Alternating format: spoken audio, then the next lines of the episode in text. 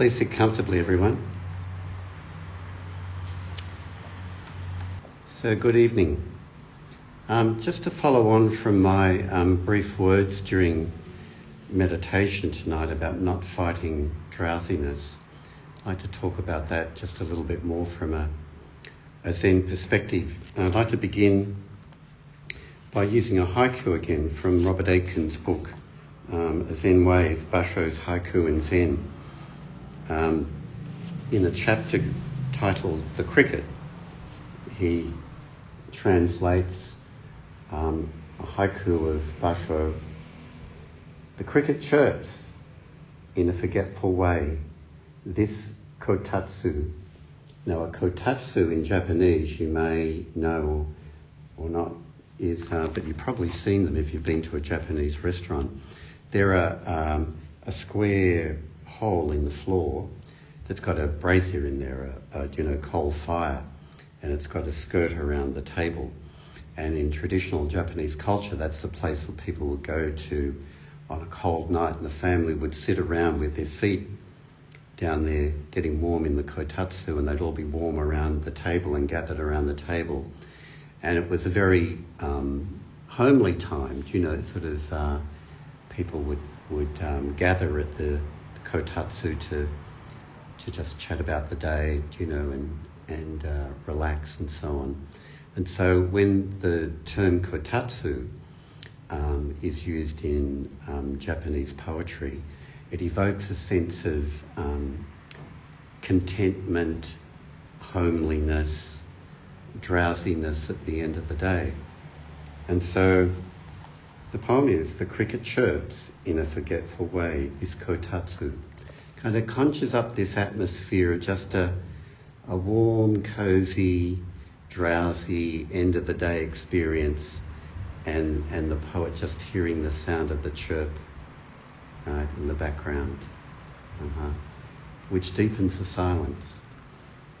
And um,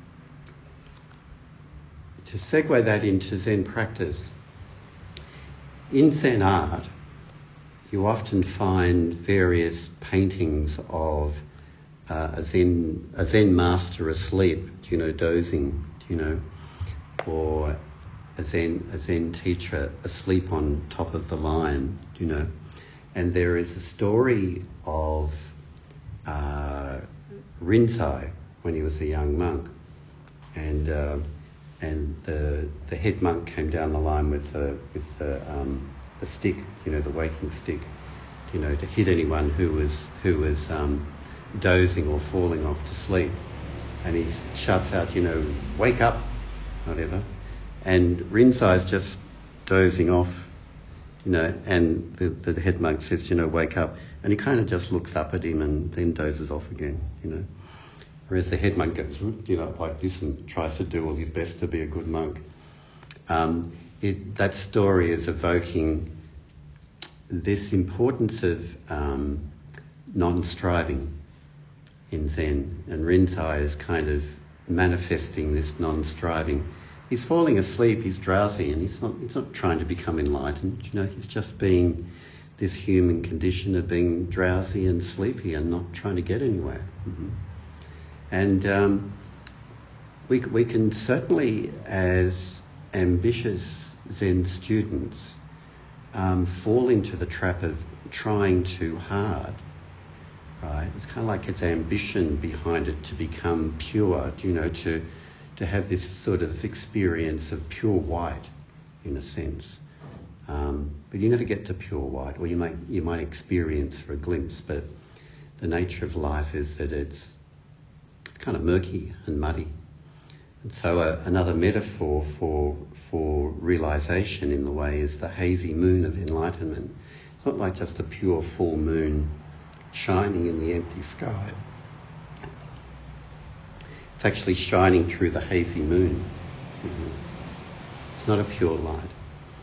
And um, that, that is more the experience of being a human being, like an awake human being um, is to embrace that, that humanness, that, that condition that we have. And so there is a problem of trying too hard, but in a sense, not to practice is to not try at all, you know. And you can, there's a similarity here in Zen practice and in spiritual awakening to the creative process itself. And as it's been written about the creative process by many different people, you can't try to be creative, right? And even if you try not to try, you're still trying. Mm-hmm. Um, so it's like we've got to give up trying to be creative. Um, try, cre- creative work doesn't come out of a trying experience.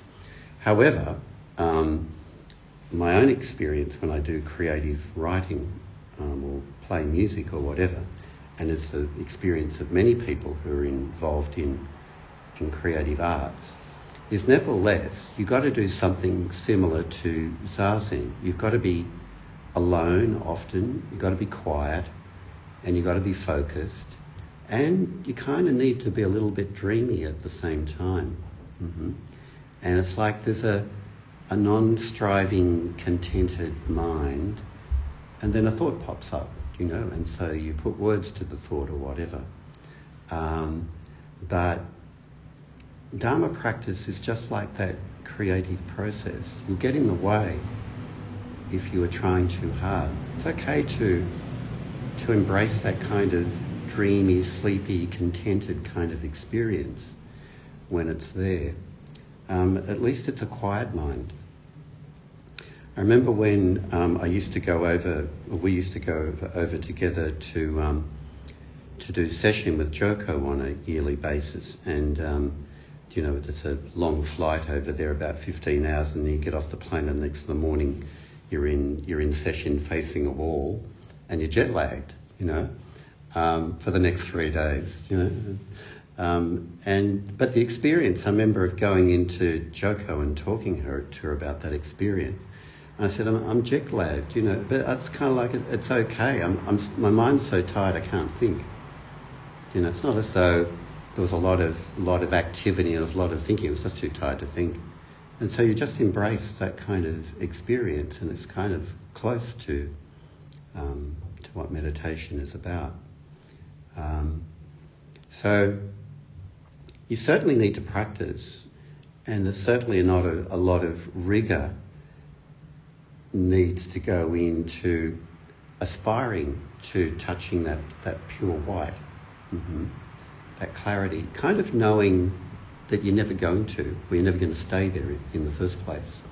So we kind of work with a paradox in, in Zen practice, and it's really the same paradox is, in, is embedded in the great vows for all.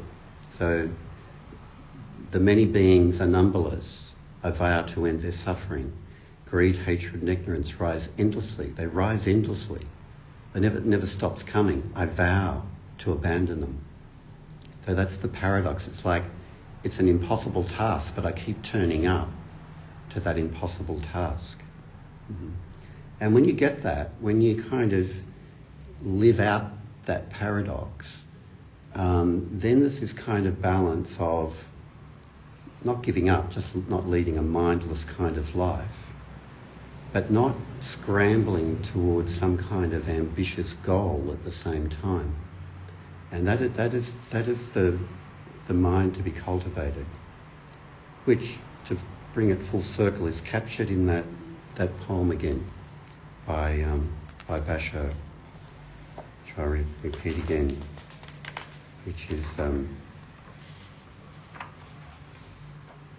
I've lost it.